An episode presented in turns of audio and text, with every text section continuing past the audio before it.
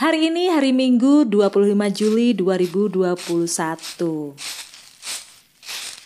Semoga beneran ya hari ini jadi hari terakhir PPKM darurat atau PPKM level 4 atau apa pun dah akronimnya.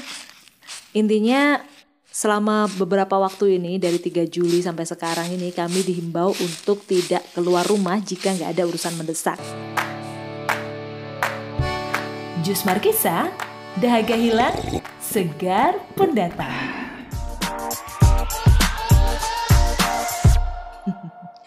Hai Jusers, apa kabar? Nah, semoga sehat ya.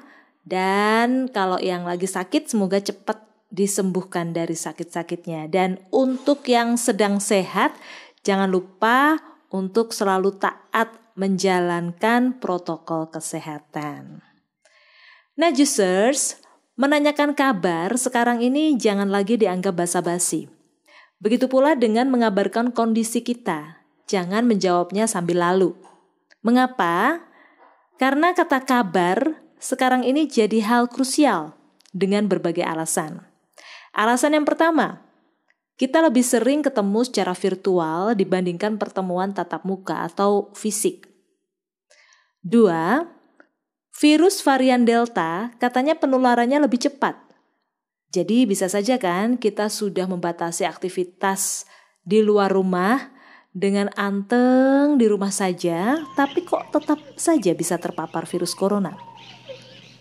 Dan alasan yang terakhir, virus Delta itu bisa masuk ke tubuh orang yang sudah divaksin.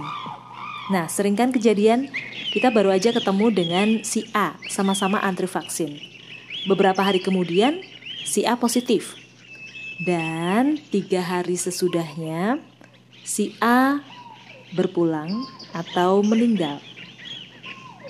Hmm, kesimpulannya menanyakan kabar dan sekaligus mengabarkan keadaan kita sekarang ini sangat sangat sangat penting ikatan kekeluargaan, persaudaraan, dan persahabatan ditunjukkan dengan menunjukkan perhatian sekecil dengan menanyakan, "Gimana kabarmu?" Dan ketika yang ditanya menjawab, "Aku sedang isoman nih." Nah, saat itu adalah saat terbaik untuk menunjukkan perhatian, kasih sayang, dan kepedulian kita, meskipun gerak kita dibatasi. Suatu hari, Susan posting aktivitas di IG Story. Tak lama kemudian, salah seorang teman membalas dengan DM. Sukses Mbak E. Nah, Susan balas kan? Makasih ya mas. Sukses juga untukmu. Apa kabar? Habis itu lama nggak dibales. Keesokan harinya baru ada balasan. Lagi isoman Mbak E. Sudah semingguan ini Sontak kan Susan terkejut mengingat teman yang satu ini benar-benar taat prokes. Dia juga benar-benar menjaga nutrisi yang masuk ke tubuhnya. Obrolan pun berlanjut seputar kondisi kesehatan terkini. Lalu share lokasi juga, biar Susan bisa kirim bahan-bahan makanan dan buah-buahan yang cocok untuk orang yang lagi isoman. Tak lupa menyisipkan nama teman ini dalam doa agar Tuhan segera pulihkan kesehatannya. Empat hari sesudahnya, Susan dapat kabar kalau dia sudah pulih dan dapat kembali beraktivitas. Wah, puji Tuhan. Cerita lainnya nih. Suatu hari notifikasi pesan di WA berdenting. Ternyata dari seorang kolega yang sudah Susan anggap seperti bapak sendiri. Beliau mengucapkan salam dan bertanya, Selamat siang Diajeng, apa kabar? Langsung Susan jawab, Selamat siang pak, syukurlah saya dan keluarga dalam keadaan sehat.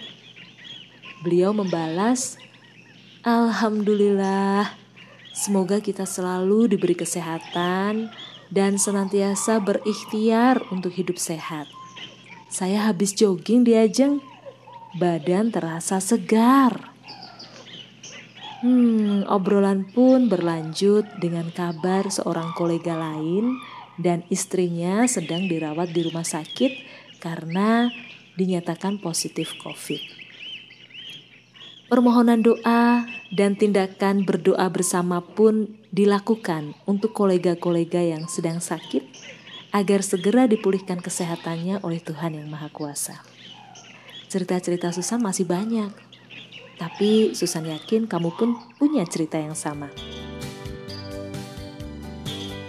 Jadi, di masa-masa sulit seperti sekarang ini, marilah kita tidak sibuk memikirkan diri sendiri, tetapi luangkan waktu sejenak untuk mengirim pesan pada keluarga, sahabat, teman, kolega, ataupun kenalan yang isinya, "Hai, apa kabarmu hari ini?"